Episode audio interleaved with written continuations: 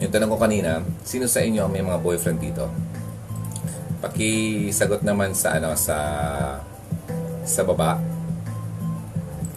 Yung ah, sino sa inyo may boyfriend? At sino yung mga kakatapos lang ng ah, relationship? Ang ganda ng signal watching from Boracay. Wow, sosyal. Bukas na yung Boracay. What a nice uh, ano yan, place. Di pa ako napunta dyan eh. Ganda daw dyan.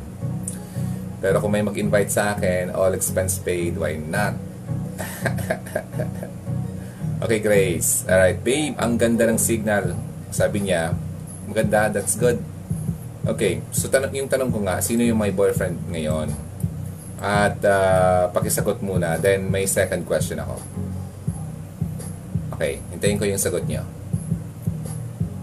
Ako po, my boyfriend. Okay, sabi ni Babe, uh, Samiliano. That's great.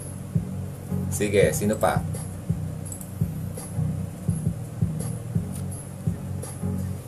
Actually, I'm working. Nagtatrabaho ako ngayon. So, kaya di naman dapat ako mag-live.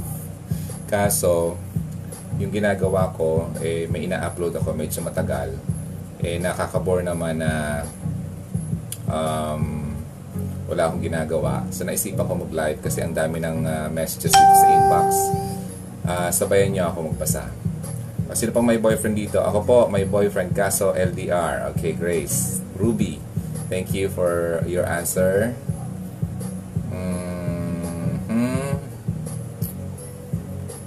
Okay, wait lang. I-edit ko lang muna tong uh, ano natin.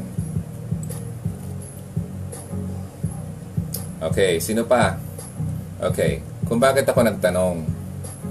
Eto kasi may uh, very interesting uh, article akong nakita.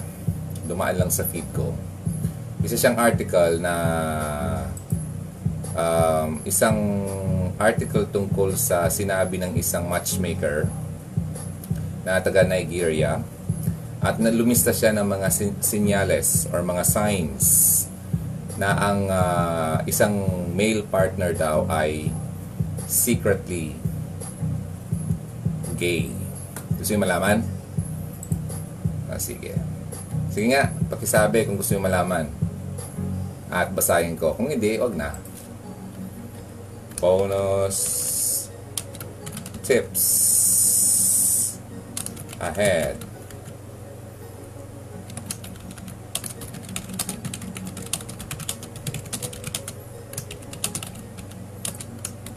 Okay. Hoy! Hoy! Yes po. Okay. Sige, sige, sige. Anyway, interesting naman kasi. Kaya at uh, sa tingin ko naman ay uh, uh, dapat nyo itong uh, malaman. Okay? Alright. Okay, basahin ko muna yung uh, first uh, in a message natin sa inbox. At mamaya um, at mamaya ay basahin ko yung kasi parang relate relate yun or makaka-relate yung ang message na yun dito sa dumaang sa akin na article sa feed. Okay. Okay. From someone. Kailan ko pa bang pa, magpatugtog? Gusto niyo yun or uh, hindi na? Or gusto niyo may uh, background music? Okay, ito. Okay, from someone dito sa inbox. Uh, nakatira siya sa Riyadh, Saudi Arabia. Isa itong lalaki. Okay. And kung nanonood ka, huwag kang mag-alala, hindi ko papasahin ang pangalan mo. At hindi ko papakita ang profile mo.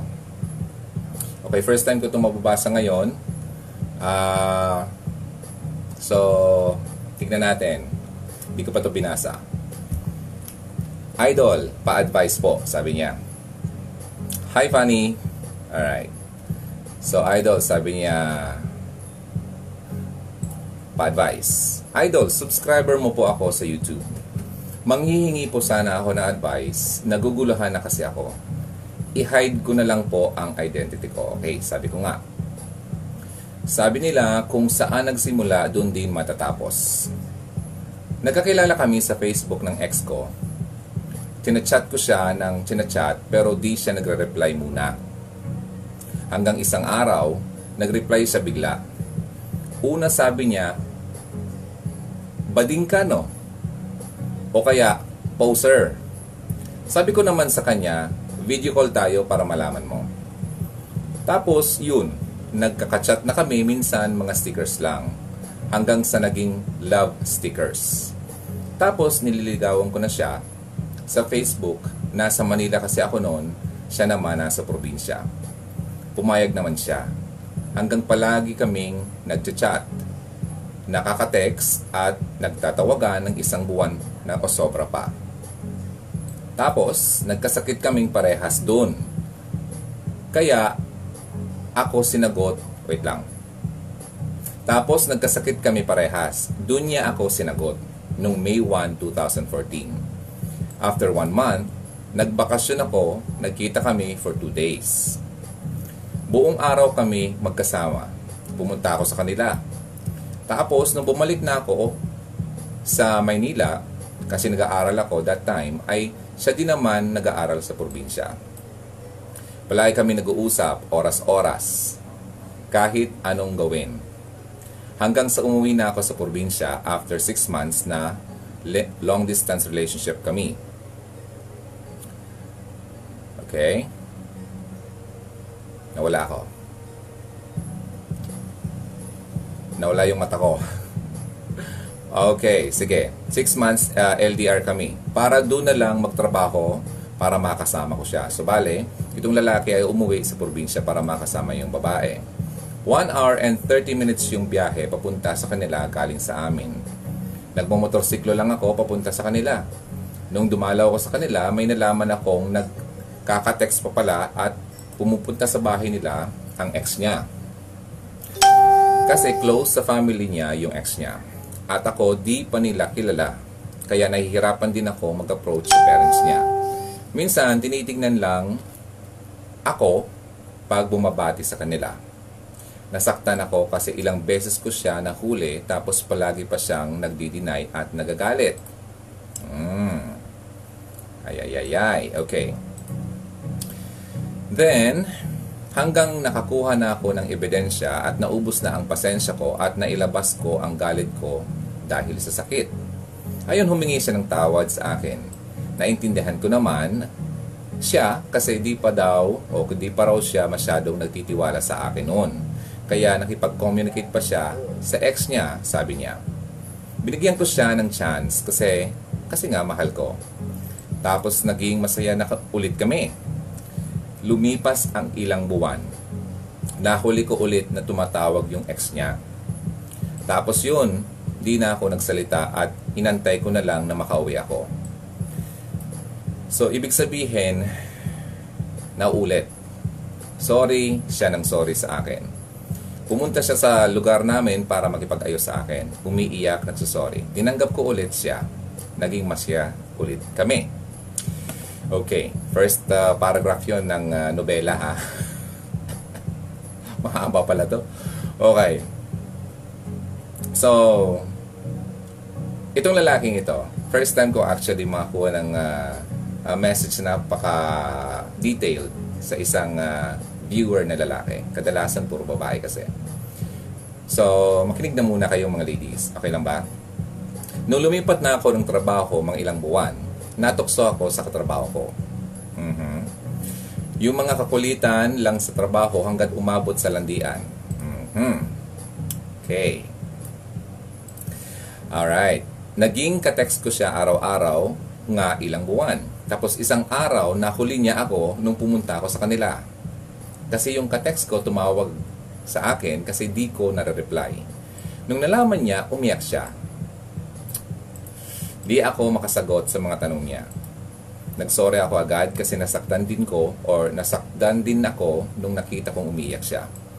Kahit alam kong di ko na uh, mababawi yung mga nangyari, isang buwan kaming walang komunikasyon. Sorry pa rin ako ng sorry. Binigyan niya ako ng chance tapos noon iniwasan ko na yung katrabaho ko. Hanggang umalis na yung katrabaho ko sa trabaho namin. Lumipas ng apat na buwan, nung paalis na rin ako, biglang pumasok sa isip ko magpagawa ng resignation letter. Aha. So, magre-resign siya. Doon sa katrabaho ko dati. Nagpagawa ka ng resignation doon sa katrabaho. Okay.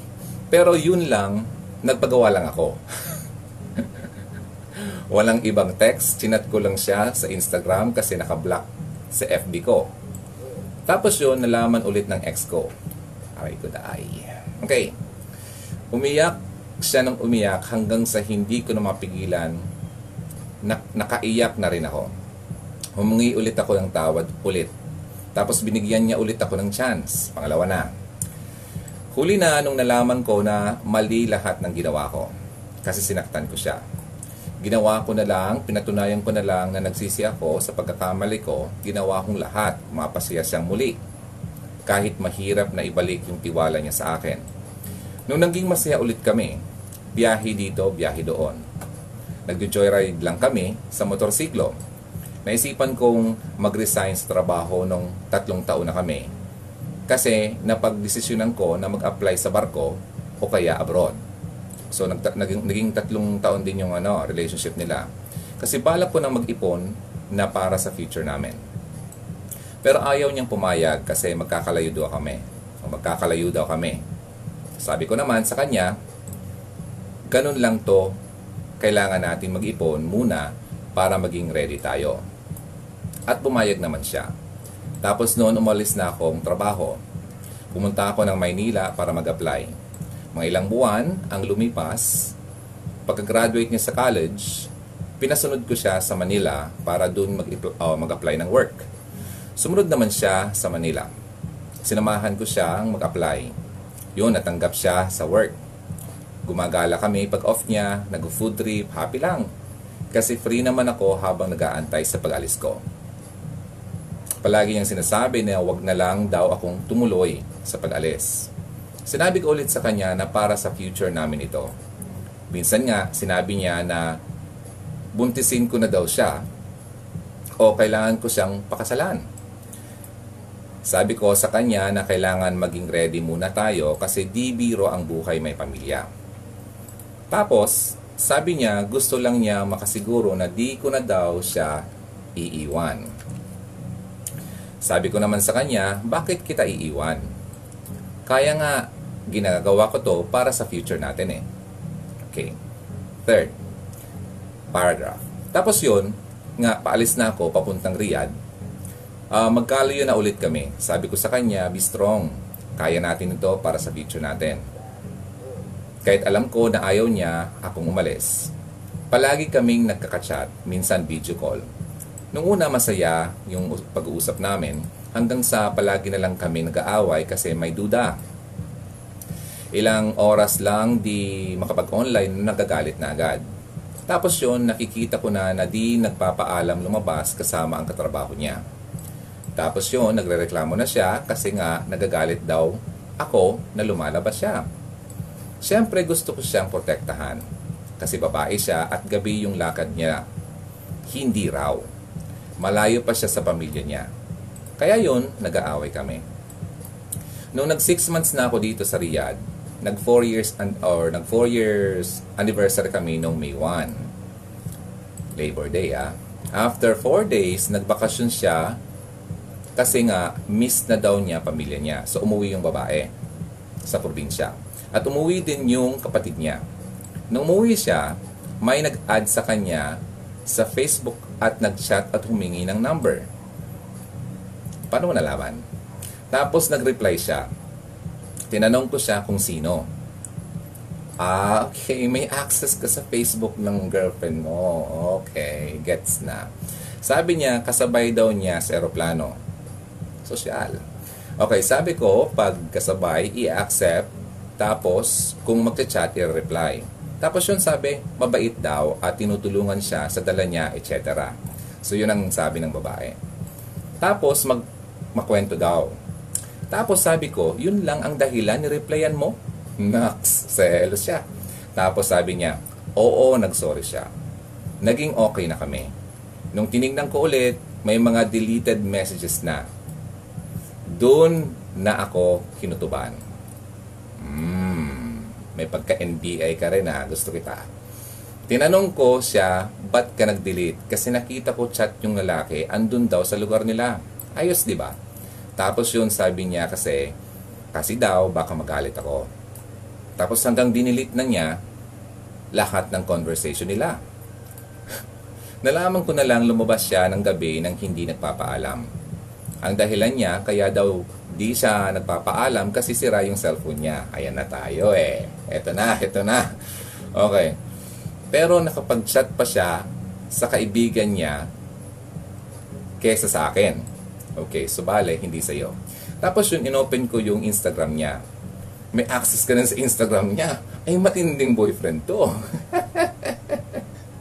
okay. Alam, natatawa ako sa'yo. Kaya, inom muna akong kape ah. Pambira. Sino ba sa inyo ang may boyfriend na ganito? Okay. Tapos yung inopen ko yung Instagram niya, nakita ko yung po- post ng lalaki na mga poem, tapos kinutuban ako kasi kilala ko yung text. Ala ka dyan. Eto na. Hmm. Okay. Continuation. Text ng ex ko na kinikilig daw siya sa poem ng lalaki na yon. Tapos, binantayan ko na yung Instagram niya. Eh, Pagka NBI talaga to. Yun nga, nag-upload ulit ng picture ng ex ko na nakatalikod yung lalaki. Ayan na. Parang familiar to. Kunyari, pinapakita yung buko. Kunyari, pinapakita na yung kab- kabilang mata lang. Kunyari, yung kamay lang. Talaga. May kilala akong ganyan. Nakilala ko agad. Tinanong ko yung siya, dininay niya. Tapos, nalaman ko pa, nagkita pa pala sila sa probinsya na ang paalam niya sa parents niya, magkita sila lang mama ko. Ay, hanep. Ginamit pa yung nanay ng lalaki. Pero yung lalaki pala. Kaya yun nagalit ako. Sobrang sakit kasi madami akong nalaman. Galit na galit ako. Sorry siya ng sorry. Tapos sabi niya, di na daw niya ako deserve. okay? Dahil sa hindi ko na alam ang gagawin ko kasi naghahalo-halo na isip ko. Nag-chat sa akin ang mga kaibigan ko yung naglabas ako ng sakit ng loob at nararamdaman ko. Tapos nagalit siya. Kasi nga, sinumbong ko daw siya sa mga kaibigan ko. Sabi ko naman sa kanya, inilabas ko lang naman ang sakit na nararamdaman ko. Hanggang pumasok sa isip ko na isumbong sa ate at mama niya. Kasi nga, di niya maiwasan yung lalaki na yon. 31 years old na yung lalaki at siya ay 22 pa lang. Nagalit sa akin. Galit na galit siya. Sabi ko, gusto ko lang payuhan ka kasi may edad na yung lalaking yan. Aray ko naman. Stop na nga natin to. May edad na to. 31 years old. May edad na. Eh, ako nga 37 na. Eh, eh, eh, eh, ano natin to? I-date na natin to. Joke lang. Kaya na. Hi lang muna sa mga na- nanonood. Maraming salamat. Okay, continue tayo. Okay, 31 years old na yung lalaki at 22 pa lang siya, yung babae. Nagalit sa akin, galit na galit. Sabi ko, gusto ko lang payuhan siya kasi may edad na yung lalaking yan. Sinabi niya sa akin na ayaw na niya. Break na kami. Tinanong ko siya, ba't mo nagawa yun? Sabi niya, kulang daw ang atensyon na ibinibigay ko sa kanya. Ayan na, naghahanap na ng problema. Tapos yun, pinilit ko siya. Sabi ko, babawi ako para lang maging happy kami ulit. Sabi niya, di na daw siya masaya sa akin. Familiar to mga sinasabi tong babae. Ito pa, may kilala akong ganito. May kilala akong ganito eh. Okay. Ang sakit ng ako pa ang naghahabol sa kanya. Parang ako yun ah. Dati. Okay, anyway. Hanggang sa sumuko na ako maghabol, hindi na ako nag-chat sa kanya. Pinipili ko or pinapili ko pa siya. Okay? Kung ibablock niya yung lalaki o ako magbablock sa kanya. Ah, wow, astig.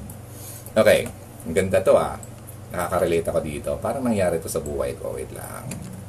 Yun, binlock ko na siya sa Facebook. Ang galing! That's my man. Sino ba sa inyo ang na-block na ng boyfriend o ex? Sino sa inyo?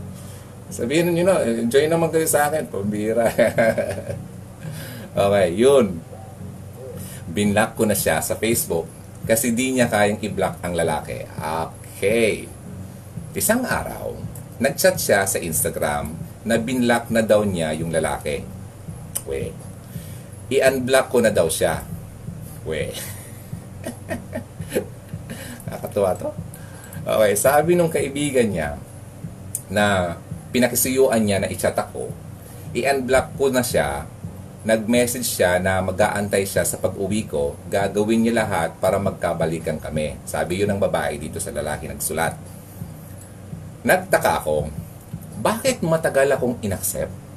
Ba, nung inaccept niya yung friend request ko, chinek ko yung nagre-react pa or chinek ko yung nagre-react sa post niya. Aba, talagang NBI to. Dapat di ka nagbarko pre. Pumasok ka sa National Bureau of Investigation. Magaling ka eh. Chinek ko yung nagre-react sa post niya. Tamang hinala nga pa rin. Binlock yung lalaki. Di pa rin binlock yung lalaki. Okay, okay. So, tamang hinala siya. Ang sabi ng babae, binlock na daw. Pero, dahil itong lalaki nagsusulat sa akin ay may pagka-NBI, tama yung hinala niya na hindi pa naman talaga binlock ng babae yung lalaki. Talagang tam, kilala ko to. Taka lang pre, ako ba ikaw? Parang ako ikaw ah. Parang nangyari to sa akin. Sabihin ng babae na, binlock ko na siya. Okay, sige, naniwala naman yung mokong. Eh, sa sobrang mahal ng lalaki yung babae, pinaniwalaan ng lalaki yung babae kasi mahal niya. Tapos, yun know, nalaman niya na hindi naman pala. Okay, continue. Tapos yun, sinabi ko sa kanya, napakasinungaling mo naman. Sabi niya yun. Yun daw ang deal nila. Di daw niya i-block o i-unblock yung lalaki para daw iwasan siya. Eh, hanip talaga. May condition pang nalalaman yung lalaking isang yun, ha? Para iwasan yung babae, ay wag daw i-unblock o wag daw i-block siya. Oh, wait lang. Mamaya, marami akong sasabihin sa iyo. Sige, continue tayo. Umiinit dito ah. Okay. Ano po ba ang tamang gawin, idol? Okay, ito rin yung tanong. Magandang tanong to.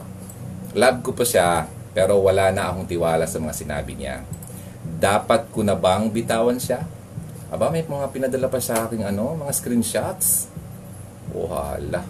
Screenshot number one. Screenshot number two. Eroplano. Tanaw ang kulay. Asul na ulap. Habang sa alapaap, ikay kausap. Tanging hiling oras ay tumigil. Pagkat kasama ka, ayoko nang matigil. O, natatandaan nyo? May isang uh, tulad daw na ginawa yung lalaki na nakinilig yung babae. Eto na yon. Tapos reply ng babae dito sa baba. Aw, kinilig naman ako. Ha ha ha. Ay talaga. Ayos to mga screenshot na to ah. Nakakatuwa. Kaya, ang sarap ipa ang sarap i-share sa inyo pero di ko mapakita eh. Ay, ito na pala. ang galing, galing, galing. Ito pa, ito pa. Another tula. Wait lang, naluluha ako dito na naiinis.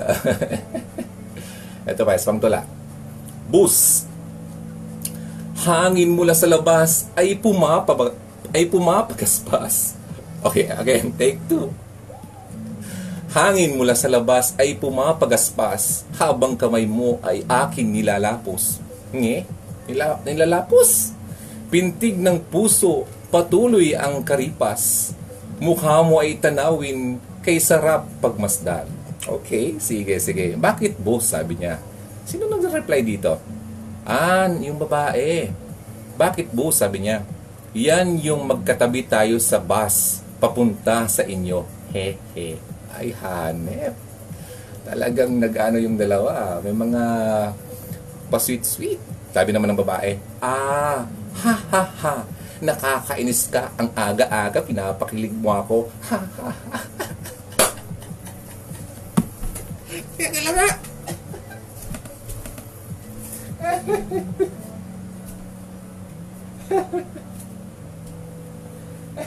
Ay, pambira. Pinagpawisan ako doon ah. Nakaka- Nakaka-relate ka dito sa mga post na to. Ay, hanep, ang galing. Wow! Ngayon ko lang ito nabasa eh, kaya... ay, kawawang bata, ay pambira. Ayun, sabi ng lalaki, yan po ang convo nila ng ex ko na pinost ng lalaki. Ay, so, ang sakit. Ito naman po yung pagkasabay nila sa eroplano na unang meet daw nila. Nag-pick agad. Tingnan ko nga. Ay, wow! May screenshot talaga, oh. Wait lang, pre. Parang kilala ko tong lalaki, ah. Ay, hindi ko napapakita sa inyo kasi ayoko naman ma, ano sila. Ay, ang sweet, pambihira. Sa eroplano nga. Tapos, nagkatabi lang sila sa eroplano. Eh, i-describe ko yung picture, ah. Nasa window side yung babae. Pares, pareha sila naka-gray. Yung babae ay naka-hood, pero nakababa yung hood. May brace sa ngipin yung babae. Tapos, ah, naka-gray din. Yung lalaki naka-gray shirt. At meron ditong ah, ang mole dito. At merong ganito din sa akin, pero wala siyang ganito. Nakasmile sila pareha sa picture. At ang parang ang sweet. Eh, wow, parang ngayon lang sila nagkasama, pero sweet na sila. Ibang klase ito. ah. I feel you, my man. I feel you, my man. Ito pa, isa pang isa pang picture. Tapos ito po ang nakikita. Nagkikita na sila. May mga pictures pa, oh. Ito naman babae. Ah, cute yung babae. In fairness. Okay, ah, may brace. Yung babae naman ay naka-stripes na itim at puti. Mahabang buhok siya. Medyo makapalang kilay. Ah, tapos yung lalaki naman ay ah, parang ah, naka-red siya pero naka-stripes din. Ama, hindi pa sila pero meron na silang usapan sa damit ah. Tapos parang nandun sila sa isang park or circus. Sosyal. At ginagawa ito ng babae habang ikaw ay malayo. Ang sakit ng pre. Okay, ito pa. Ito pa, isa pang picture. Ang dami mong pictures pinadala sa akin. Okay, ito po yung pinakamasakit. Naman sa ripa naman namin, nag-inuman sila. Cry, cry. Nako, pre. Ang sweet na nila dito. Nakaharap sa isang bucket ng ah, inumin. At may kasamang ah, mag-boyfriend at girlfriend din. Sa tingin ko, nasa, ano to, ah, parang nasa Glorieta to eh. Kilala ko tong place. Parang ganon.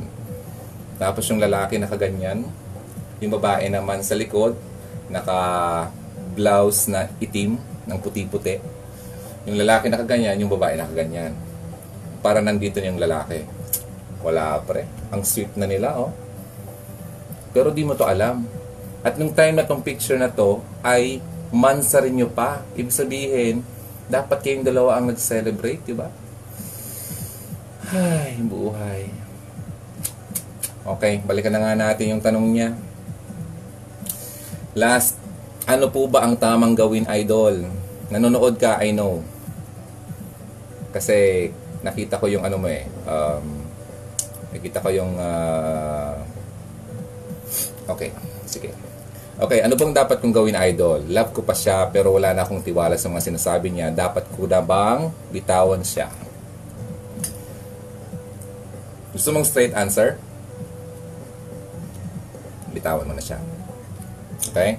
Kasi, hindi mo deserve na magkaroon ng kasintahan at makakasama sa buhay ng kagaya niya.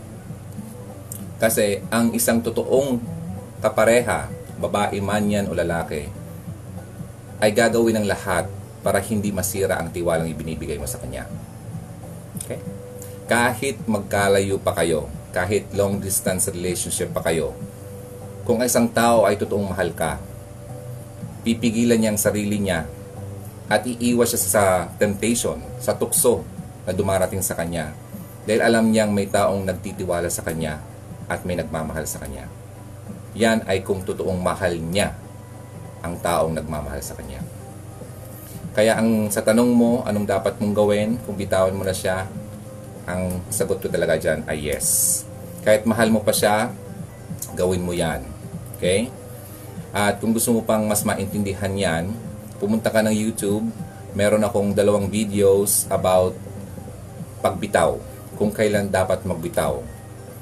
Pagbitaw sa isang relationship. Hanapin mo yon sa Hugot Radio page or channel. Nandun yon. And also, isuggest ko sa iyo, after watching yung dalawang videos about pagbibitaw, uh, panoorin mo yung video ko about pinakamabilis na paraan ng pag-move on. Swak yan, pre. After nyan, mag- magiging maganda ang pakiramdam mo. Okay? Tawagin na lang kitang sa pangalang masasabi sa masasabi ko sana yung pangalan mo. eh. Okay. Okay, uh, Seaman na lang. Seaman. Okay, kasi ano siya eh. Nagtatrabaho siya sa barko. Seaman. Hi- ang seaman na hindi manloloko. Ang seaman na niloko. Kasi kadalasan pag sinabing seaman, ah, sino yan? Seaman? Ah, si manloloko. Ito ang seaman na hindi manloloko. Ganun talaga ang life, no? So, ikayo, mga nanonood, anong masasabi nyo sa ginawa ng babae? Anong mai advise nyo dun sa lalaking yon na sobrang nagmahal sa babaeng ito? Pero pre, ito, tingnan mo ha. Balikan ko yung mga pinakauna mong ah, first part ng message mo. Doon pa lang sa una, na nagkakilala kayo, doon pa lang makikita mo na talagang meron siyang tendency na magloko. Kasi, nung ikaw na ay pumapasok sa sa ano, sa inyong dalawa, okay? O kayo na nga pala, na laman mo pa na mayroon pa siyang communication sa ex niya. Doon pa lang pre, makikita mo na doon na talagang may ugali siyang ganon. Di ba? Na, wow. Di ba? Dapat nga, i-stop na ngayon, disconnect na siya. So ngayon, ang nakikita ko dito, nagtataka, nagtataka ka kung bakit bigla siyang uh, nagsorry sa'yo, bigla siyang bumalik sa'yo. Kasi nung panahon na yung pre, sa totoo lang, wala na sila, inayawan na siya ng ex niya. At nung panahon na yon siya pa, yung babae ang naghahabol sa ex niya. Okay? At di pa siya makamove on. At doon na-realize siguro niya na wala nang pag-asa sila ng ex niya. Kaya, nakitang meron siyang tatakbuhan sa'yo. Ikaw yung rebound. Okay? Ang mga taong nagre-rebound, ayaw nilang ma-feel yung pain nila sa ex nila. At naghahanap sila ng isang tao na makakasalo sa kanila pero hindi naman talaga nila yun mahal. Nagkataon lang na yung taong yon na rebound ang dumating sa oras na yon kung kailan ay nangangailangan siya ng taong makakasama para maibsan ang kanyang nararamdaman na sakit sa kanyang ex. So, pare koy, ikaw ay isang rebound. Okay? Ngayon, nandito, may mga points dito na parang nagkaroon siya ng ano, uh, pwedeng ibabalik niya to sa iyo na ikaw din, nagkaroon ka rin ng moment na na nagkaroon ka ng tukso sa katrabaho mo. So, yun, makikita niya, baka sabihin niya, ikaw nga rin, eh, di ba? So, uh, at least, di niya yung sinabi. Pero may mga ganun na uh, posible mangyari na ibalik niya yun sa'yo. So, ngayon, at sorry siya ng sorry, nung time na yon after that, yung mga nasa gitna na kayo, kaya lang din, ito kasing taong nagre-rebound, ito yung taong ayaw mawalan. Okay? Ayaw niya yung may nawa, ayaw niya yung nagsosolo siya, natatakot siyang mag-isa, natatakot siyang ma-feel yung uh, wala siyang kasama, wala siyang masandalan. Kaya 'di ba, yung time na paalis ka na, lagi niyang sinasabi na huwag ka nang umalis. Kasi itong babaeng ito, napaka-clingy niya. Okay? Hindi siya ang klase ng babae na pwedeng iwanan ng lalaki. Okay? Kasi meron ditong part na ang pinakita niya sa iyo na parang napaka ang uh, hindi niya kayang mag-isa. Nung paalis ka pa lang, di ba? Kaya nung umalis ka na at siguro nakita niyang ah, hindi niya talaga kaya na ah, labanan ang tukso at hindi niya kayang ah, mapag, maging isa, mag-isa o mag-solo sa buhay nang wala ka, malayo ka eh, nasa abroad ka, doon siya nakahanap ng pagkakataon at may another rebound na dumating. Ito na yung lalaking nakasama niya sa eroplano. Alam kong mahal mo siya. Kasi alam mo naman kasi ang lalaki, pag nagmahal yan, mahal talaga yan. Totoo yan. Kapag sinabi ng lalaki talaga at pinakita at talagang umiyak na yung lalaki sa iyo na sinasabi mahal ka niya, mahal ka niyan. Maniwala kayo mga babae. Hindi yan nagdadrama. Okay? Lalo ko yung tipong ah, iyak talagang parang uh, maalaala mo kaya. Okay? Yung walang ah, humpay na tulo ng luha. At yung mga ganyan-ganyan, ay nako! Yung tipong uh, talagang ayaw kang mawala. Mahal ka niyan. So, kayo naman, ito naman, i-continue ko na. Itong babaeng ito, talagang hindi talaga siya um, the best na tao or babae para sa'yo. So, wag na, ha? Hayaan mo na. Uh, at least, ngayon pa lang ay uh, nalaman mo na talaga na hindi talaga kayo ang the best para sa isa't isa. At uh, hindi talaga siya ang the best na babae makakasama mo sa habang buhay. Mabuti na ngayon at ngayon pa lang ay nalaman mo na kung ano talaga yung uh, ang yung ano ba talaga talaga siya. Kasi kung nangyari ito na tingnan mo, uh, may part dito na sinabi niya, ano kaya kung magpakasal na lang tayo? Yung sabi niya, di ba? Ano kaya kung nangyari yon? Pinakasalan mo, naging kayo. Tapos gumawa siya ng ganito, baka nakapatay ka pa. So, isipin mo na lang, Mr. Seaman, na blessing pa rin ito sa'yo. Inalayo ka ng Diyos, ni God, sa posibleng uh, masamang mangyayari sa iyo o posibleng masamang magawa mo kung nagkataon na kayo ay talagang uh, nag-asawa na. So yung mga nangyari sa iyo, ang consider it as ano, parang sinig ka na talaga uh, ni God na sa napaka miserableng buhay. Kaya wag ka nang ano, wag ka nang malungkot. Okay?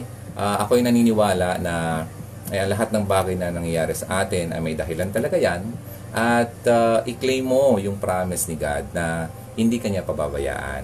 At talagang mayroong uh, someone na very perfect na para talaga sa iyo. Maghintay ka lang at maging patient ka lang.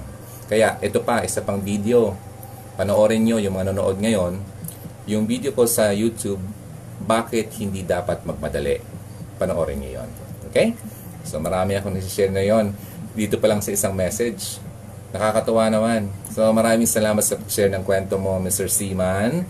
At sana ay ma, uh, may napulutan ka ng aral dito. At kung nanonood ka kasi kanina, before ako nag-live, nakita ko nag-message ka pa lang. So I think isa ka dito sa nanonood. Kaya yung mga nanonood ngayon, um, kung may sasabihin kayo sa kanya dito sa comment, please uh, pakisabi naman para mabasa din niya. At babasahin ko din. Okay, basahin ko muna yung mga um, messages dito. Hi, Giselle, present. Rose, as, hahaha, after breakup. Okay, and to Joy, hi. Esya, hello. Natatawa sila, oh. Okay, si Grace Sevilla, tawang-tawa ako habang kinukwento mo. Yung reaction mo, kuya, makatotohanan. Oo naman, kasi parang hindi nagkakala yung kwento namin dalawa. Oh, sige, sige, wait lang. Eh, kwento ko yung sa akin. Huwag na. Oo, oo na. Gusto yung kwento ko sa akin. Okay. okay. Bakit naiyak ka? Oo nga eh. Ba't ako naiyak? Ikaw naman, Grace? Tinanong mo pa yan? Kape nga muna tayo. Wait lang. Sarap tong kape. Mm. Uh, di siya deserving sa'yo, bro. Ayun, tama. Kuya Sender, of course, tama na. Bitaw na. Sisay ka. Okay, ayayay, pag-ibig. Nakakabaliho. Totoo ka dyan. And uh, Grace, look at uh, Kuya Ron. He's happy na. I, and that's true. And the reason why I'm happy, gusto nyo malaman, punta kayo nung ulit. Lagi ko yung idadala sa YouTube channel natin. Ha. Hanapin nyo yung uh, video ko about tunay na masaya. Ayun, hanapin nyo yun. Yan ang reason kung bakit ako masaya ngayon. Um, Sa una pa lang, ginagawa na niya yon at ah, magagawa pa niya ulit. Tumpa ka dyan, Fanny. Ah, ito kasi, may nakita akong isang video. Wag, na, wag mo na daw patulan pa ang isang tao kapag nalaman mo na in the past, meron na siyang niloko. Kasi mara, malaki ang ah, chances or chance na itong na taong ito ay gagawin din naman niya ang ginawa niya in the past sa'yo. Yun. Panakip butas. Ayan. Tumpa ka dyan. Okay, Rose. Uh, Bertudes. Ah, talaga po ba meron pong kunwari lang? Okay. And to Grace ulit. Naalala ko, isa sa rule ko, nung nag-break kami. Wait lang. Uh, i-see-more ko lang to. Ang liit kasi ng mga, ano ko eh, ang liit kasi ng, ah, ng mga text. Basahin ko ha. Mahaba to, wait lang. Okay, naalala ko sa isang rule ko nung nag-break kami ni BF, eh, no rebound. Well, ang naging, ah, nagiging rebound kasi ay nabibiktima din. Totoo ka dyan, tama ka dyan, Grace. Ah, kumbaga, hindi mo maitatama ang mali sa isa pang pagkakamali. Cut the ties. Kundi magiging chain reaction yan at bad ang magiging result. Correct. Tama ka dyan, Race. And to Fanny, ilang taon na po ba yung guy na nagsulat? Wala siya na-mention, Fanny. So, itong babae ay nasa 21?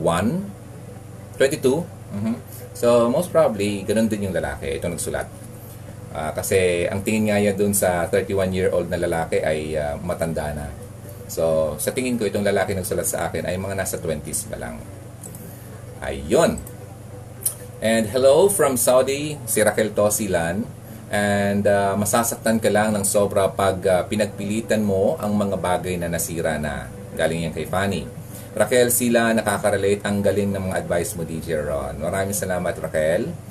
And uh, lahat kayo magagaling kasi ang maganda din mga advice nyo. Dami ko nang natutunan. Thank you po, Kuya.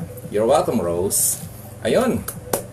Nakakatuwa, oh. So imagine, halos uh, mar- marami na tayong napag-usapan tungkol dito. Isang message lang. Ngayon, sabihin ko na sa inyo yung bonus tips na pinag-promise ko dito. Okay lang ba? Nakita niyo ba yung uh, um, wait lang, description or yung title ko dito sa video? Sabi ko, magbasa ng PM sa inbox, bonus tips ahead, paano malalaman kung gay ang boyfriend mo. Agree kayo? Gusto nyo? Okay, pakis, pakisend naman ng hearts and likes. And you can share this video kung gusto nyo malaman. And uh, continue tayo. Hi Kuya Ron, from boyfriend. okay, sige. Gusto niyo malaman? Sige, sige. Pakishare na din. Alright. Break muna tayo ng konti. Medyo um, lagyan natin ng break to. Oh, ang daming hearts and likes, oh. So, gustong gusto nilang malaman. Thank you.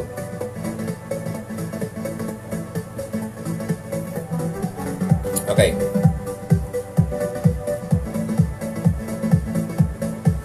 Tingnan ko nga kung nag-upload na yung ano, ay salamat. Tapos na rin yung ginagawa ko. So, bale, yung uh, trabaho ko ay uh, may upload ko na.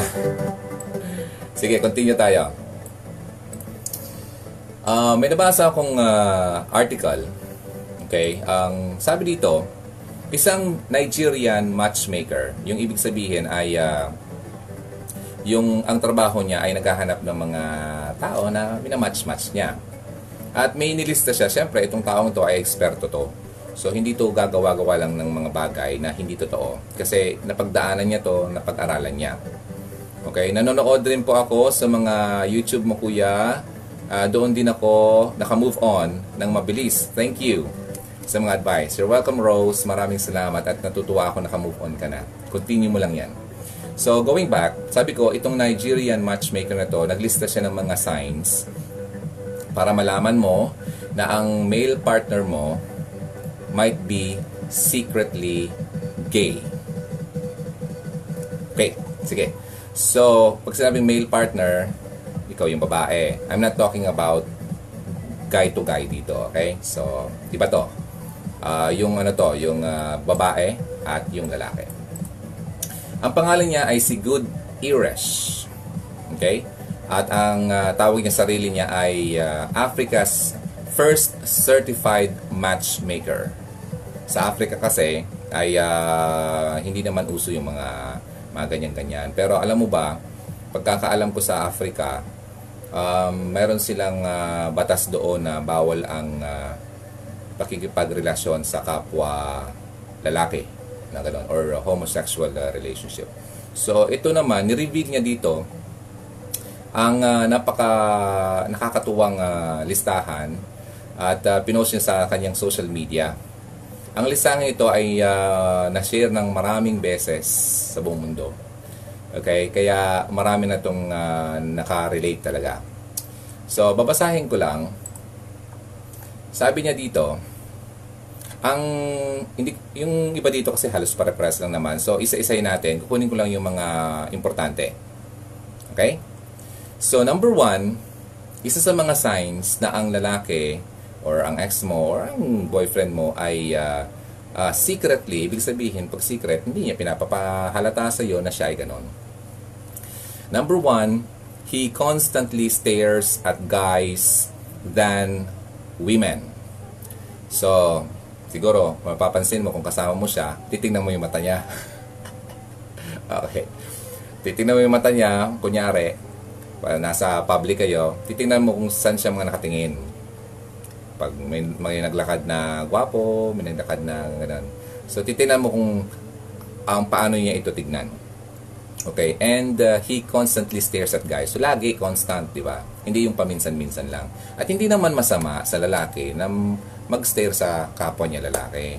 Pero yung ano dito, yung depending pag-stare. Okay? Alam niyo na yung point doon. Okay? So syempre, kailangan mo naman tignan sino ba 'yun. Okay? Ganoon. Yung parang titignan mo lang. Then after that, tapos na, wala na. Hindi yung titignan mo, tapos susundan pa. Susundan pa. Ah, ganoon. Iba na 'yun. Yan. So, number two. Number, number two. Asa na ba yun? He could be gay if he, ito, tandaan nyo ito. If he criticizes gay people too much.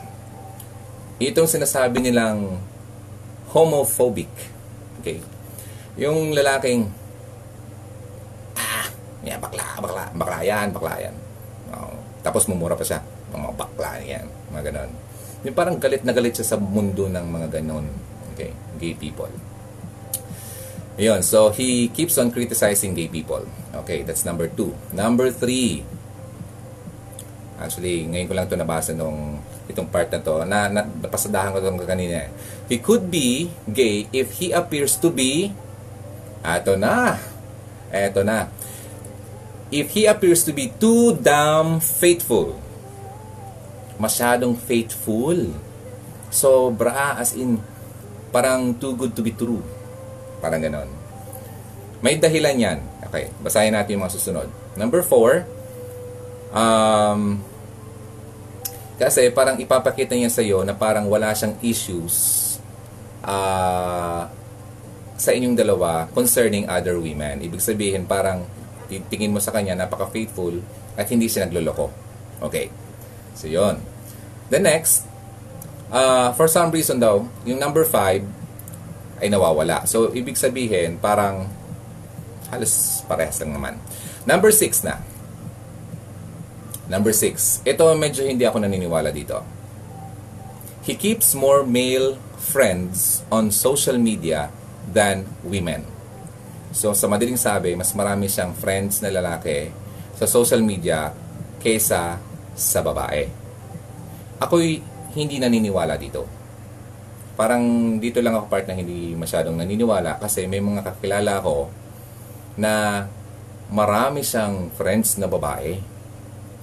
Ha? Sa social media, ang gaganda, ang sexy. Okay? Tapos yung mga halos pagpunta mo ng friends list niya, halos lahat babae. Pero, alam namin na siya ay bading. Okay? So, pero he doesn't look like Bading. Parang ganun. So, di ko lang alam, alam. So, parang siguro, ang um, pinapakita niya na he's uh, into women para pakit makita ng tao na marami siyang ganong ah, kas- ka- kaibigan babae sa Facebook pero deep inside hindi naman talaga yun ang ano niya ang ah, gusto pero meron din naman siguro kaya nga nasabi niya siguro to maraming lalaking friends sa social media kaysa babae next nakaka-relate ba kayo may may may may, may tumatatak na ba sa isip nyo? Na parang ah parang oh parang oo ah. Ganun paano naman malalaman yung guy na may ba- babae na LDR ang relasyon DJ Ron? Mamaya sagutin ko yan okay? Sige. Next. Eto na medyo ano na to kasi oh, itong mga sinasabi niya dito medyo sensitive na. Ah, next is ang lalaki daw ay ah, posibleng merong iba lalo na lalaki din, kapag itong lalaking to ay he tries to avoid having, well, uh, could be ito kasi ginagawa dapat to ng mga mag-asawa. But according to this, he tries to avoid having sex with you. So, parang lagi siyang merong dahilan na hindi niya ito gawin sa'yo. O gawin niyo to. Okay?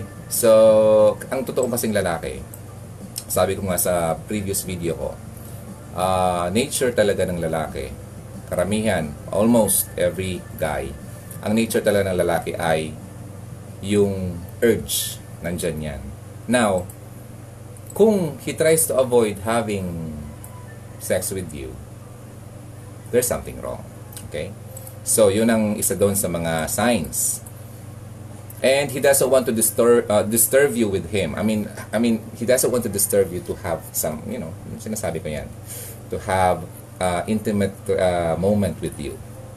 Yung parang uh, iniisip mo, ay, okay itong boyfriend ko, hindi sex ang habol sa akin. May mga may mga guys talaga naman talagang makino na hindi naman talaga yun ang habol sa iyo.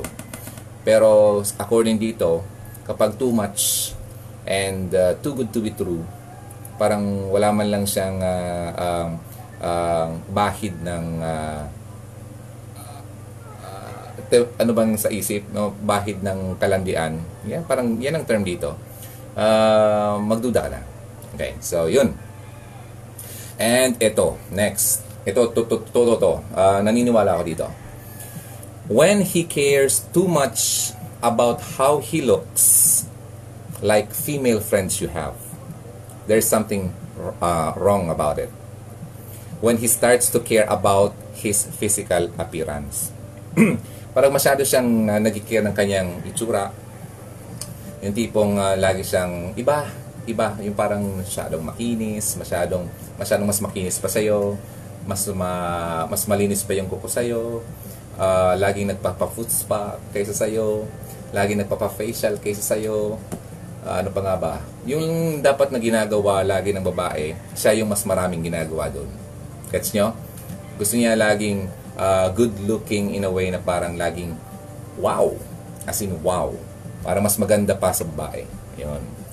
Hindi naman masama sa mga lalaki na magpa-facial, magpalinis ng kuko, ng paa, magpa-foot spa, mga ganun-ganun. Wala naman masama doon. Pero kung yung too much nga, yung word dito is too much pag sobra-sobra na, there's merong ano na doon, doable na. Ang Tagalog at English, doable. Okay.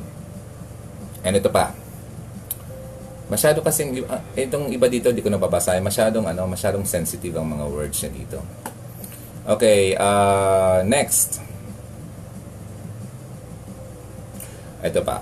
Pinapakita niya sa'yo na uh, very uh, faithful siya sa'yo at hindi siya uh, attracted sa ibang babae dahil nga pinapakita niyang faithful siya sa iyo. Okay? But, eto na. Instead, he talks about men more. Ang lahat ng nasa bibig niya at topic niya ay puro lalaki. Yun. Yun ang point dito. So, pinapakita niya sa iyo na hindi siya interesado sa babae kasi gusto niya na makita niya nang makita mo sa kanya na siya ay faithful. But sa mga kwento naman niya, he's talking about men all the time. Okay. He praises uh, men most uh, of the time. laging lalaki ang uh, napipraise niya. Oh, ang, gwapo talaga nun. Ang, alam mo, Han, ang ganda ng katawan ng ang ganda ng katawan ng kaibigan ko. Doon, laki na. Gusto mo na magpalaki ng, ano, eh, ng muscle dito. Eh. Parang gusto ko rin, ano, punta ako ng, ano, ng gym. Ayun, mga ganun, ganun. Hindi ba, hindi mo naman kasi kailangan, parang ako, ha, bakit ko pa kailangan sabihin sa girlfriend ko na, Han, ang laki ng muscle ng kaibigan ko. Mwa-mwa, chup-chup. Hindi mo naman kailangan, parang wala, walang sense eh. Di ba? Parang sa amin na lang, alam na mo, malaki, malaki, okay, yes, o kaya ko rin naman yan. Sa totoong, sa totoong lalaki, isipin niya, okay, malaking katawan niya, kaya ko rin yan. No need ng pag-usapan. No need ng i-share pa sa'yo. Parang ganun. Uy, Han, ang ganda ng puwet nung, nung, ano, nung kaklase ko. Dati, nung, nung, uh, nung high school pa kami, ang pet-pet nun. Yan, nakita ko kahapon, ang ganda ng puwet. Yung butog na butog. no need na, di ba? Parang gano'n. So, yun. Ito yung point niya dito.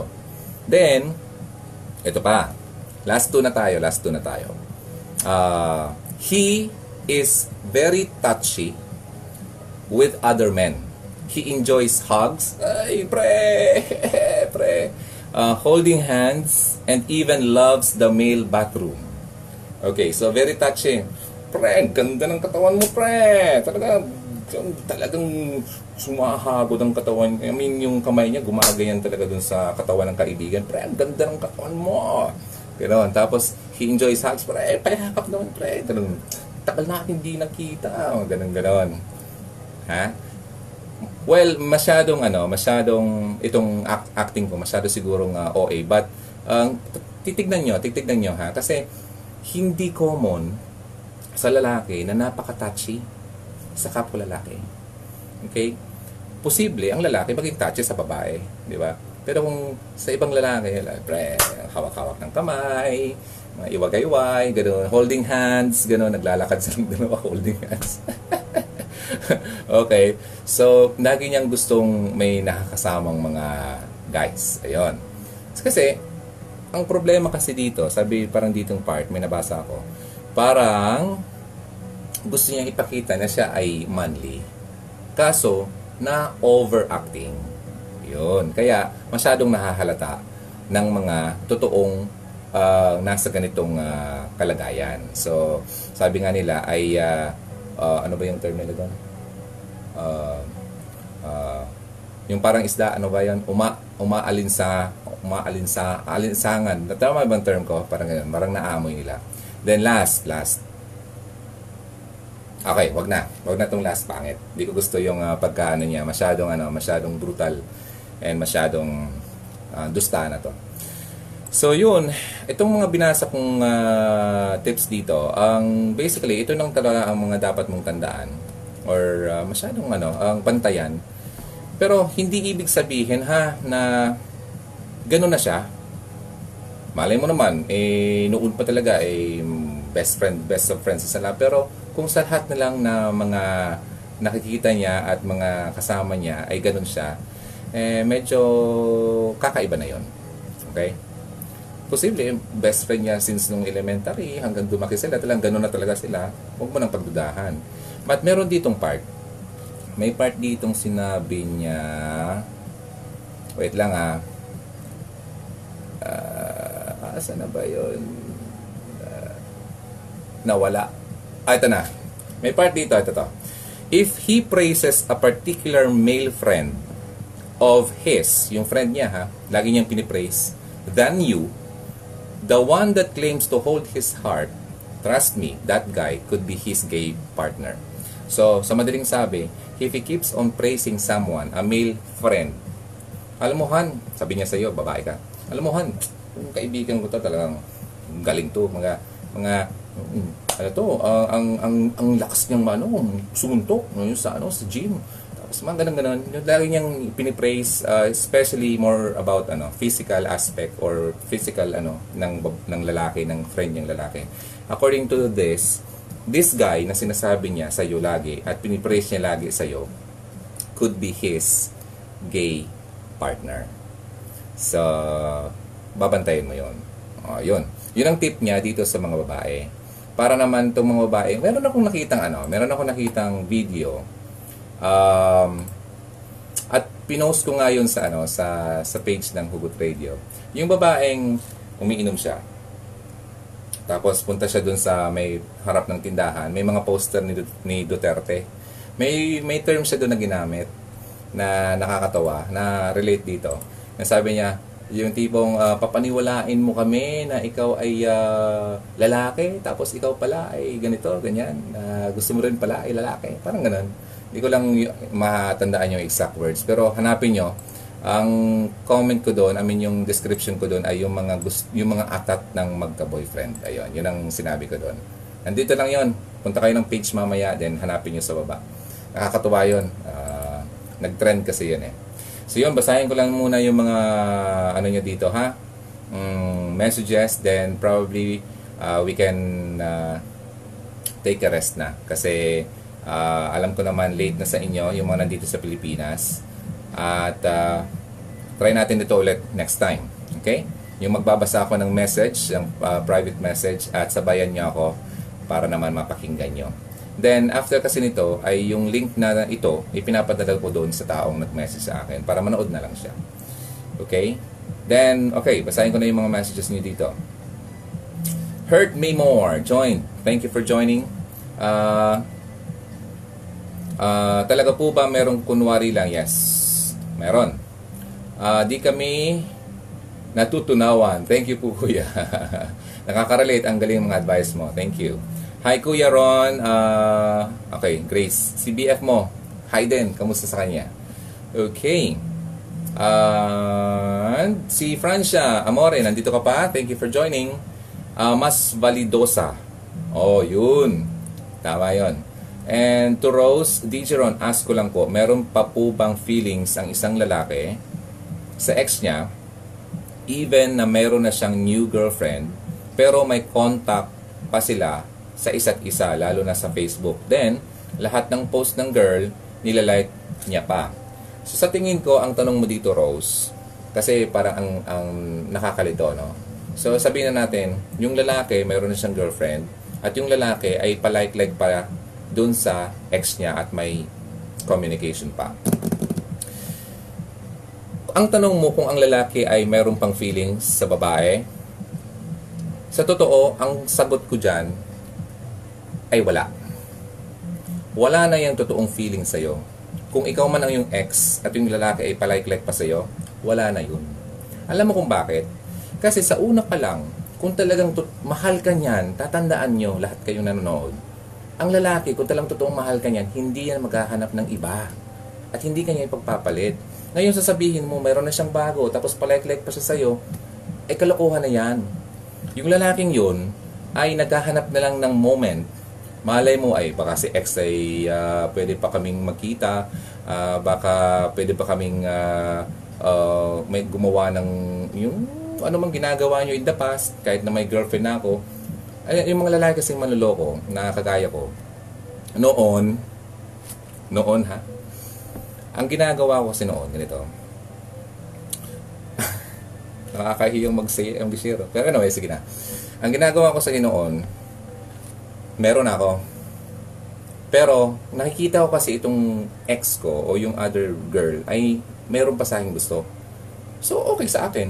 Eh di dalawa sila. Okay lang sa akin. Hindi ko siya, hindi ko siya ipagtatabuyan. Kasi nafe-feel ko na meron pa siya sa akin gusto. At anytime na iyayain ko siya, sasama siya sa akin. Eh di, mucho-mucho, macho-macho. Di ba? Ganun ang isip ng mga lalaking manloloko. Kaya kung ang tanong mo sa akin kung mahal ka pa niyan, hindi ka niya mahal. Mahal niya ngang ang sarili niya. Mahal niya lang yung uh, pagka ano niya, feeling macho niya. Okay? Iniisip kasi niya na makakarami siya eh. Macho eh. Tapos kasi ang ganito kasi yan, kapag nag-uusap-usap ang mga lalaki, ganito yan. Pre, kumusta yung ano mo, yung girlfriend mo? Sinong sinong girlfriend? Sino sa kanila? Ah, ganoon. Mga kayabangan yan. Kaya, huwag mong hayaan na maging sino ka lang sa kanila na sinasabi niya. Okay? So, kapag ganoon, disconnect na yan. Tanggalin mo na yan. Hindi ka mahal niyan, Rose. Okay? So, yung mga ladies na nanonood ngayon, tandaan niyo yan. Galing yan mismo sa akin na ganyan ang ginagawa ko noon. Ah, ako na hindi ako hindi ako nani, nahihiya at sinabi ko na to even before na meron akong moment in the past na tumagal kami na apat sila din nila alam na apat sila. Okay? Hindi ako proud dyan. At uh, ayoko nang gawin yan kasi hindi maganda yung uh, uh, dumating sa aking uh, uh, kamalasan. Okay? Kumbaga balik sa akin sa mga ginawa ko. Kaya uh, ayoko na yan. Sinishare ko na lang uh, sa inyo para hindi na yon mangyari sa inyo. Hindi yun magawa sa inyo ng isang taong kagaya ko noon. Alright? Then, ito pa. Uh, uh, wait lang. Patugtog muna tayo habang hinahanap ko yung mga music. I mean yung mga messages.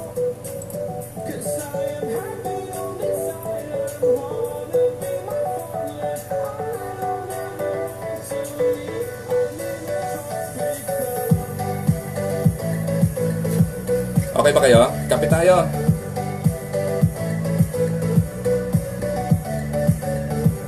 Kung nagustuhan niyo yung uh, mga tips ko, paki-heart, uh, send some hearts and likes, please. You can also share. Thank you. Okay, basahin ko yung mga messages dito. Alright. Sabi ni Monay uh, Nofente, Hello DJ Ron. Hi to you. Ay, salamat sa mga hearts. Okay, mahal talaga kita. Good Eve. Na-late ako. Okay lang yan. Manood ka na lang ng replay, ha? Hi sa lahat ng mga mahal ko sa Pilipinas. Siguro malalaman nating bakla si boyfriend kapag uh, kapag ka mas maarte siya pa siya kaysa sa atin at ma- mas madaldal. Ayun, sinabi ko mga gabi to. Peace po tayo mga boys. Okay, sige. Tama, may point ka dyan. And Grace, buti na lang ako lang hinahag niya. Ayun, very nice. That's good, Grace. Okay, and to Francia, ha ha ha, too easy to get bakling siya. But we have to understand about that kind of people. Um, gender isn't important. The most uh, important is they are human beings that are alive and living uh, happily in this world. Yes, Francia, I agree na we have no right to judge. Okay, wala tayong karapatang maghusga ng tao. Only God can judge yung mga tao.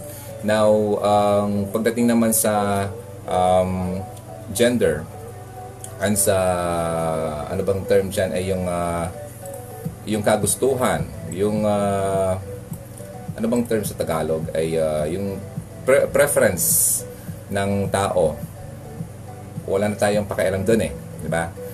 Um, pero meron tayong uh, responsibility bilang uh, believer na naniniwala talaga sa katotohanan, sa tama na maaring pagpayuhan ng taong yon na uh, dumadaan sa pagkalito.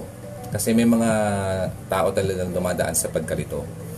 Okay, yung tipong na, na ano sila, ano ba talaga itong nararamdaman ko? Uh, parang, gusto ko ba itong lalaking to? Ako lalaki. O, o ano lang, na, nagugulahan lang ako. Mga ganon. May mga moments na ganyan So, kung ikaw ay uh, mas, kung talagang mahal mo ang isang tao at nakita mo na nagkakaroon siya ng uh, problema sa larangan na yan, huwag kang mahiya at huwag kang matakot na sabihin mo ang totoo sa taong yan. Kasi mahal mo siya bilang tao, bilang kaibigan. Ngayon, kung siya ay makinig, then well, then very good. Thank you. Diba? At uh, nakikinig siya sa iyo, maraming salamat. Kung hindi siya makinig sa iyo, at least nasabi mo yung totoo sa kanya. Okay? Uh, sasabihin mo naman sa kanya, syempre, ang sinasabi mo to kasi kaibigan kang totoo. Sabi ko nga in the past, ang totoong kaibigan ay nagsasabi ng totoo kahit masakit man ito. Okay? Hindi yung binibilog yung ulo mo. Tapos pagtalikod mo ay iba naman yung sinasabi. Hindi yan totoong kaibigan. So, yun ang masasabi ko lang dito. So, pagdating sa pag-judge sa mga ganyan, sa mga sa mga eh, sa mga uh, bakla, sa mga tomboy, wala tayong karapatan mag-judge diyan. Kailangan lang natin silang pagsabihan or i-guide. Lalo kung lumapit sila sa iyo, nagkakaroon sila ng problema. Sa totoo lang, marami ako ditong uh, messages dito sa inbox na um, nakita ko na at di ko pa nasasagot. Uh, ang mga concerns nila are lesbian problem and uh, ano gay uh, relationship. So yun, may mga minsan uh, gagawa ako ng uh, special video about that. Pero ang kailangan gusto kasi maging uh, very sensitive pagdating sa bagay na yan kasi ayoko naman yung um, ano sila, masyado silang maano, madaw naman sa aking sasabihin. I'm gusto kong maging nandito ako ba, bilang isang kaibigan, na totoong kaibigan na gusto ng mapabuti ang isang kaibigan. Okay? So yun, move tayo. Sa totoo lang po, kaming mga girls, madali namin malaman kung alanganin ang guy. Oh, paano si Say? Paano nga ba? Nagbaba, nagbabaka sakali. Nagbabaka sakali. Okay. Okay. Ay sus, sabi ni Francia. X si X. Kung ako, no way na. Okay, nunca. Oh, tatandaan mo to ha, Mr. Seaman. Sabi ni Francia, wag na daw. Be true to yourself. That's the very best way. Masyado nakakaano tong kape ah. Rose, uh, thank you so much DJ sa advice. Walang anuman. And uh, late ako DJ Ron. Okay lang yan Janet. Manood ko ulit ng uh, replay natin. At di na rin tayo magtatagal. Maya may na konti. I-off na natin to para makapanood na kayo ng replay. And yes, because they uh, are born from our... Yeah, I do agree. Okay, lahat tayo ay mahal ng ating Panginoon. Lahat tayo, okay? Lahat tayo makasalanan, number one. Lahat tayo ay mahal niya. Pero ang point ko dyan is, mahal mo ba siya? Kung mahal mo siya, talaga, kagaya ng pagmamahal niya sa'yo, susundin mo ang gusto niya sa'yo. Ang dapat, ang dapat na gawin. Susundin mo ang tama. So yun ang point ko doon. Tatanungin natin, ako ganito. Ito ang preferred ko. Ganito ako. Pero, naniniwala ako sa kanya. Alam ko naman mahal niya ako eh. Pero ganito ako eh. Ito ang gusto ko eh. Diba? Bahala na. Ang tanong ko sa taong kanyan, mahal ka niya. Walang duda yun. Mahal mo ba talaga siya ng totoo? Kung ang sagot mo ay oo, kailangan mo talagang magbago. Kailangan mo talagang sundin yung gusto niya. Dahil yung nakasulat is, kung talagang totoong naniniwala ka sa kanya, susundin mo kung ano ang nakasulat. Okay? Kung ano talaga ang nakalagay sa kanyang salita. Kung ano ba talaga ang tama at mali. Yun. Yun lang ang point ko dyan. So, hanggang dun lang ang masasabi ko dyan. Hindi ko pwedeng ipilit na ikaw, huy, lalaki, magpakalalaki ka. Lalaki, hindi ganon. Hindi ganon. Ang walang, hindi ako pwedeng umabot sa point na yun eh. Wala akong karapatan dun eh. Okay? So, ayokong dumating sa punto na parang titingnan nila, bakit sino ka ba? Ikaw, wala ka pang kasalanan. Ikaw ba ay matino? Di ba? Kasi ako, alam ko na marami akong ginawang uh, pagkamali in the past. Kaya wala akong karapatan, wala akong uh, ipagyayabang, kumbaga. So, nagets niyo ako? Yun. Wala tayong pwedeng ipagmayabang. Lahat tayo dumaan sa kasalanan. And only God can forgive our sins. And only God can judge us. Yun, yun yun. Okay na. okay. Ayan, then, um, Sino pa ba? Meron po kayong question dito before we go, before we uh, end this show? At um, uh, para naman uh, makapanood ng uh, replay yung iba. At yung mga nanonood ngayon, maraming salamat. Sobra. Talagang uh, lagi yung inaabangan. Kahit na uh, medyo mahina nga. Sa, minsan nga, akala ko, ano ba, makakapag-live ba ako? Kasi parang ang hina ng internet. So, sana nga, ang pagdasal nyo na magkaroon ako ng mas maganda pang uh, internet connection, yung tipong hindi na puputol-putol para gabi-gabi uh, magkasama tayo, di ba? Parang nightly show tayo. So, nakakatawa. Kasi ga- kaya ko naman yung gawin. Kasi nung panahon, gabi-gabi naman talaga ako nag-show. Back in 2002 hanggang 2005. Gabi-gabi ako ang uh, may show 9 o'clock sa gabi hanggang alas 12 ng gabi. Walang pal walang ano yon, walang uh, ay may day off naman pala ako isa. So, kung nakaya ko noon, kaya ko naman ngayon. At mas nakaka-enjoy ngayon kasi yung interaction na yon ay very ano uh, instantaneous. ngayon na ngayon mismo ay ma- makikita kung sino nanood. Kagaya ng kaibigan ko nanonood ngayon, yung kaibigan kong uh, kaklase ko nung high school. Hi Butch, thank you for watching. Ayan, nakikita ko siya. So very ano, uh, yung instant yung uh, communication natin ngayon. Uh, hindi kagaya noon ay uh, hindi ko alam, may nakikinig ba sa akin? Uh, mabuti nga noon nung uh, time ko, parang nagsisimula pa lang yung ano, yung uh, text messaging noon. Kung maalala nyo, parang ako 2000 yata nag-start yung uh, SMS. Uh, wala pa masyadong taong gumagamit noon, bihira pa. Pero yung station namin, meron ng text uh, line. Kaya alam mo, may nakikinig, may nag uh, may nag-request, may nagpapadala uh, ng message. Pero before that, wala wala kang alam uh, kung may nakikinig. Ang mabuti kung may telephone yung uh, radio station at may tumatawag talaga, hello, pwede kong mag, uh, ano, mag-request, gano'n. At eto si Butch, naalala ko, Butch, uh, nandito ka pa. Um, isa to sa mga kaklase kong ano, mahilig kaming uh, makinig ng radyo nung high school pa kami, tsaka yung kaibigan mo isa, si Owen. So tatawag uh, kami sa ano, kasi meron kami mga telephone lines doon dito sa town namin. Uh, meron kaming telepono sa bawat bahay namin, isa kami. So nagtatawagan kami after ng klase. Then uh, kapag may uh, uh, pagkakataon na makatawag sa isang radio station, ay tatawag kami. So yun lang way of ano, sending signal doon sa DJ na may nakikinig na pwedeng mag-request. Pero nung mga noon, walang ganun. Hindi mo talaga alam. So, di mo alam kung ilang nakikinig, ilang ilang tao ang uh, na, na, na-reach mo sa oras ng iyon. So, ngayon maganda kasi kahit ngayon may na, manonood na, halimbawa ito, 15 or kanina 20 plus na nagla-live, nanonood, after nitong uh, live show, makikita mo yung uh, uh, mga replay, mas maraming nanonood ng replay. Okay? Lalo kapag uh, sinend ko to sa YouTube, mas marami pang makakapanood. So, mas maganda ang communication ngayon. So, nakaka-enjoy. Alright, so last na lang. Batiin ko na lang yung mga naka, uh, ano dito yung iba. Then, uh, go na tayo ha. Pahinga na muna tayo. Grace Ruby Alcantara, thank you. Thank you for uh, watching. At kay Francia, uh, yeah, that's good for you, Wafunog, for always uh, live streaming. At least, lots of fans kang watching you. Okay. Hindi naman madami yung fans ko. Uh, lahat tayo dito, ano, pare-parehas. okay, so, hindi ko, hindi ko iniisip na kayo ay mga fans. Iniisip ko kayo ay mga kaibigan ko. Patay-patay tayo dito. Nagkataon lang, ako yung nasa harap ng camera. Ako yung nasa uh, harap ng mikropono. Okay, so, lahat tayo dito ay uh, friends, mga hugs, mga huguteros and huguteras.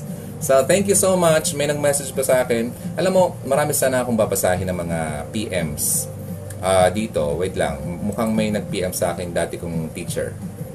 I'm here. Hey, sir! Wait lang. You're here. Sir Rondon, Ricafort, thank you for watching. Hi! Ang bait kong teacher, nandito siya, nanonood. Uh, he's in, ano, nandito ka ngayon sa Daraga, sir? Okay, so, maraming salamat. Ito, ang galing nito, sir. Nag-radyo din to. At nagturo to sa college. Then, uh, nag-try din siya ng radio. At ngayon, nasaan ka ngayon, sir? Parang nasa, ano ka eh, Provincial uh, Youth Development Office uh, ng Albay. Galing nito eh. Wala akong masabi dito. Talagang very good. Intelligent si Sir Rondon, uh, Sir Rondon Ricafort. Thank you, sir, for watching. And yeah, marami pa sana akong babasahin pero yung binaso kanina, very interesting na at ang haba. So, huwag na tayong uh, magbasa pa ng mas marami kasi baka mapagod na kayo.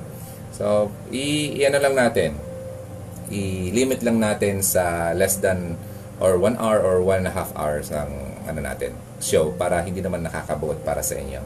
Okay? At kung meron kayong gustong itanong sa akin, huwag kayong mahiya na isend nyo lang dito sa Hugot Radio send nyo through uh, private message. Hindi ko naman babasahin yung pangalan nyo.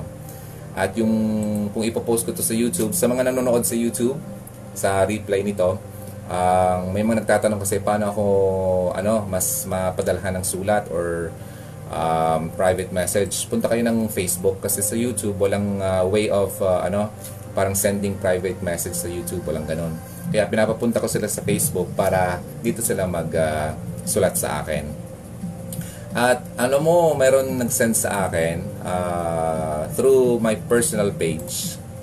Um, nakita ko pa lang to ng isang gabi. Wait lang. Nasa message request siya. So kasi wala siya sa ano ko eh. Sa inbox. At ang sabi niya dito, sobrang nagpasalamat siya at na-discover niya yung ah, na-discover niya yung video ko sa YouTube. Mm, at nakatulong talaga sa kanya. Saan na ba 'yon? Okay, eto. Basahin ko. Oops, eto na. Ah, ngayon hindi ko nabasa kasi di siya pumasok sa inbox. Kumbaga nasa other fol- folder siya. Hi, Mr. Ronald. I re- really loved all your videos. I was at the midst of sorrow when I pray, when I prayed hard to make me feel better. And I've seen your video. Bakit may masamang nangyayari sa atin? Yun ang video ko. Uh, I cried a lot after hearing those because it manifested what I really felt. Gusto ko ipaalam sa'yo na sa panahong yon I asked for some strength at binigyan ako ng gabay na marinig ang wisdom, ang mga wisdom and reflection na yon. I really wish I can tell you everything and I'm looking forward to be your friend. Wow naman. And I'm Edsel. I'm sorry for late introduction. Working as a nurse in KSA and hopefully looking forward to meet you personally. Wow. Uh, I'm your avid fan since last July 24 lang. Imagine, yung isang na, a month ago lang kasi August 24 na ngayon. So nakatulong yung isang video ko doon sa kanya. So natutuwa ako kasi sa simpleng paraan na to, at itong technology, technology natin napakaganda. Talagang nakaka-reach out tayo ng tao na napakalayo, di mo kilala, hindi mo akalain na mahahanap ka, madidiscover ka, at uh, makatulong yung uh, mensahe mo na ginawa. Nakakasobrang nakakataba yun at nakakabigay sa akin ng ano, ng uh, mas uh, fire na gawin itong ginagawa ko. Kasi alam nyo ba, wala naman to talaga sa plano sa akin. Wala naman talaga akong planong gawin to eh. As in, wala. 2013, 5 years ago, ang um, wala to. Napaka-blanco ng ano ko pupuntahan. Kasi nung 2013, nagkasakit talaga ako noon ng sobra-sobra. Nakakala ko nga, mamamatay na ako. But then, sabi ko, uh, God, Lord, nag, nag-pray ako eh. Kasi alam kong delikado ako noon eh. Sabi ko, Lord, I'm ready to die. Pero kung meron ka pang gustong ipagawa sa akin, bigyan mo ako ng chance na mabuhay muli. At gagawin ko yung gusto mo. Basta, ilid mo lang ako sa daan kung saan mo ako gustong dalhin. Hindi ko alam kung ano yung gusto niya eh. Basta yun lang sinabi ko, ilid mo ako sa gusto mo kung ano, take me to where you want me to be. Yun. After that, na naka-recover ako, Nagulat nga yung mga doktor eh na nakasurvive ako. At uh, sunod-sunod na yun, biglang bumawi yung katawan ko, gumanda yung katawan ko, tapos uh, umayos yung ano ko, yung pakiramdam, wala na. At dumating yung point na, ayun na, yung sulat kanina ng lalaki, doon na yung pumasok yung moment na nangyari din yun sa akin. Yun pala yung paraan ni Lord para ma-realize ko kung ano dapat ang gawin ko sa buhay ko.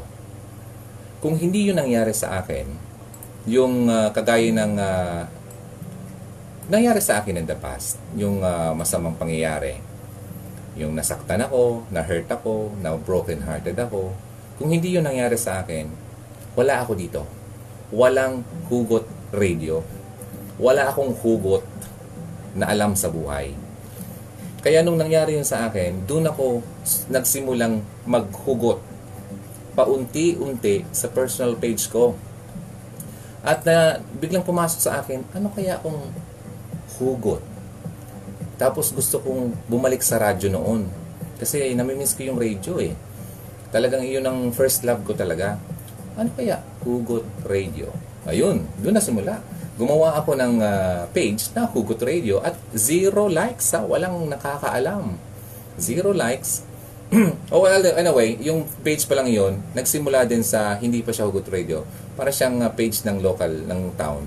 Meron na siyang like somehow, pero zero subscribers pala ako sa YouTube, hindi sa uh, face, uh, sa, sa Facebook. Yung Facebook ko, dumami na lang yun, yung likes, nung naghugot radio na sa madaling sabi, yung first likes ng page na to, hindi naman talaga mahihilig sa hugot. Siguro yung mga few hundreds. Pero ngayon, nasa 20,000 plus na tayo, yun yung mga mahilig sa hugot radio or sa hugot. Doon na nagsimula ang aking, ano, parang ministry ba? Yung gusto kong i-share kung ano yung ah, lesson ko sa buhay, kung ano yung nangyari sa akin, i-share ko. Para yung lesson na nakuha ko, makuha nyo rin, matutunan nyo rin. Okay? Ah, kagaya ko noon, na pinarealize sa akin ni Lord na ikaw, isa kang terribling manluloko noon. Pinagsabay-sabay mo ang apat. Ngayon, pinatawad na kita. Parang gano'n na. Pinatawad na kita sa ginawa mong kalokohan, pero ang gawin mo ay ituro mo sa mga babae ang ginawa mong kabulastugan. Para alam nila at di na sila mabiktima ng kagaya mo noon. Ito ang ginagawa ko ngayon. Kaya nabuo ang Hugot Radio. Okay? So, kaya ako nandito. Kaya, nandi, ito ang purpose ko. Kaya kung hinahanap nyo ang purpose nyo sa buhay, eh, kasi minsan, ano pang purpose ko? Pinanganak ako, ano pang gagawin ko sa mundo? Ano, kakain lang ako, bukas mamamatay? Wala na. Ganun. Gusto mong malaman ang purpose mo sa buhay? Kailangan mo munang hanapin ang passion mo. For your passion daw will lead you right into your purpose. Kung anong passion mo sa buhay, kagaya ko, for example sa akin, ang passion ko is uh, radio, music, playing songs, talking to people on air, um, giving advice. Yun ang, yun ang parang passion ko na rin in the past. Ngayon, dun, uh, yun ang ginamit ko para i-lead ako sa purpose ko. Then, wala pa akong purpose that time. Passion pa lang.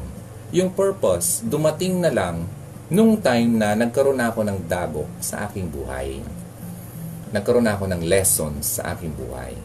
Yun na ang purpose ko para i-share ko sa inyo at para naman magabayan kayo. Yun. Ang haba ng uh, declamation. Tama ba yung word ko? Haba ng uh, speech. Okay, so sana na enjoy nyo ang uh, aking ginagawa dito. I, I'm not being paid dito sa ginagawa ko. Wala akong nakukuha dito eh. So, nag enjoy lang talaga ako. Meron akong full-time work. Meron akong, actually, may work ako online. Uh, may online job ako. May mga pinapadala sa aking trabaho. Kaya nga kanina sabi ko, habang nahinintay kong tapusin yung pag-upload ko, kasi parte yun ng uh, trabaho ko, uh, nag-live na muna ako ngayon kasi wala akong magawa. So, may trabaho ako. Doon ako kumikita. Pero dito sa pag uh, Facebook live ko, pag YouTube ko, uh, well, somehow sa YouTube mayroon kasi konti lang naman uh, yung mga ads nila. Pero hindi naman talaga yun makakabuhay ng uh, ano, parang ano lang niya, parang pa ano lang, pa konti-konting uh, barya-barya lang yung so wala talaga siyang ano. So tipong makakatulong sa iyo para maging milyonaryo ka. Hindi ganoon 'yun. Excuse me. So itong ginagawa ko, nag-enjoy lang talaga ako. At hindi ko iniisip na magkaroon ng bayad dito. But siguro someday, why not, di ba? Kung may magustong uh, uh, ad- advertisers na gustong suportahan itong uh, show na to, why not, di ba? Diba? So, like uh, this show is being brought to you by whatever, blank, or being brought to you by uh, kung ano man, uh, National Bookstore. Uh, tapos, uh, kung ano man, gusto nyo lang ipa-ano sa akin yung isang book about uh, love. I-share sa inyo, ah, something like that. Anyway, masyado ng wild ang imagination. But, kung merong gustong mag-support, uh, uh, ah, yun, nakakatuwa yun. Kung wala naman, okay din naman. Kasi enjoy na ako dati pa. Wala naman ako nakukuha, dati na ako enjoy. Kung may makuha ko, then enjoy. Doon papasok yung sinishare ko doon sa video ko sa, uh, sa Hugot Radio channel sa YouTube about panoorin niyo yung video ko about ano um, bakit walang forever. Okay?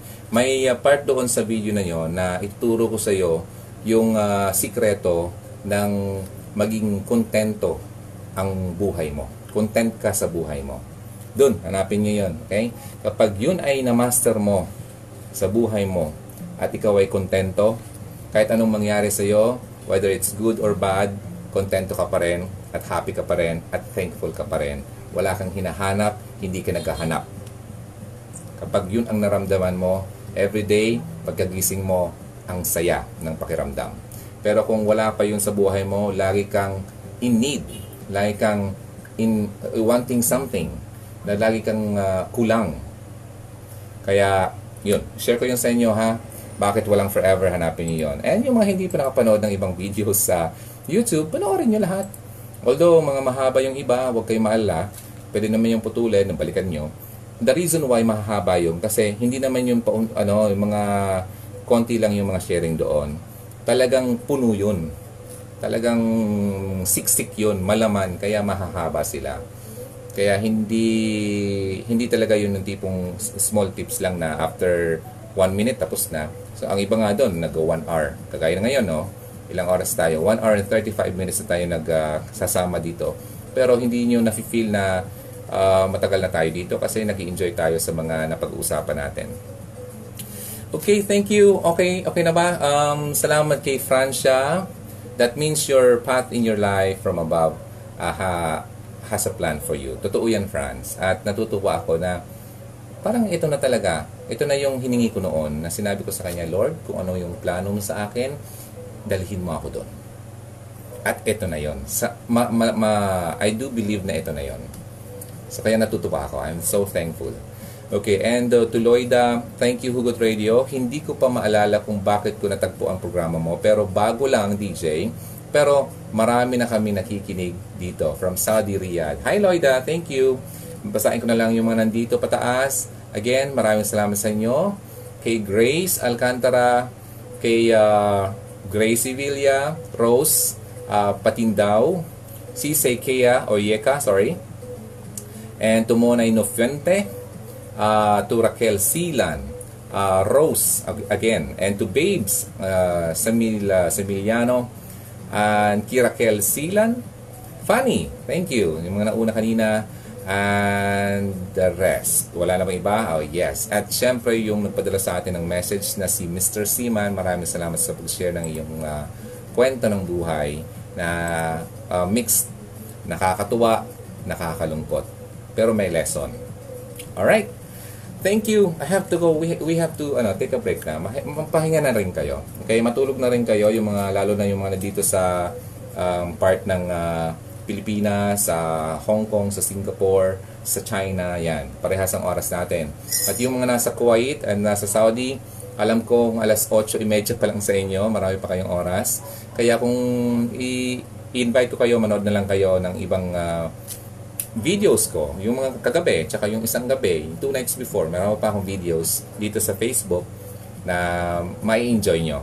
Then after that, kung kukulangin pa kayo, punta na lang kayo ng YouTube at mas marami pa doon makikitang mga tips about uh, you know, relationship tips and marami pa. Okay na po ba? Thank you so much. Last likes and hearts na lang po mga kaibigan, mga magaganda kong uh, kaibigan dito sa Hugot Radio at yung mga naggagawapuhan. I know may mga lalaki dito, hindi masyadong uh, mahilig makipag-interact pero nanonood sila. Maraming salamat. Ako po si Ronaldo ng Hugot Radio. Always believe in love and keep the flame burning. God bless you. Don't forget to pray before you uh, go to sleep. And pagkagising nyo, pray ulit kayo. Start the day with a prayer and end the, the day with a prayer. Pag lagi niyo yung gagawin sa buhay niyo, lagi magaan ang buhay niyo. Okay? Bye! Si say good night watching from Valenzuela City. Good night!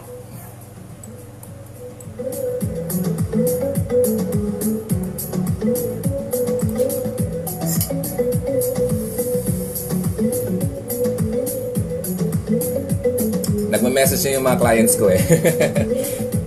Hinahanap na ako.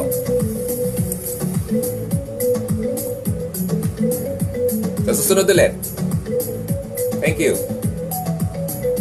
Pakishare yung video kung may uh, mga friends kayong pwedeng matulungan ito. Okay. Bye. End ko na.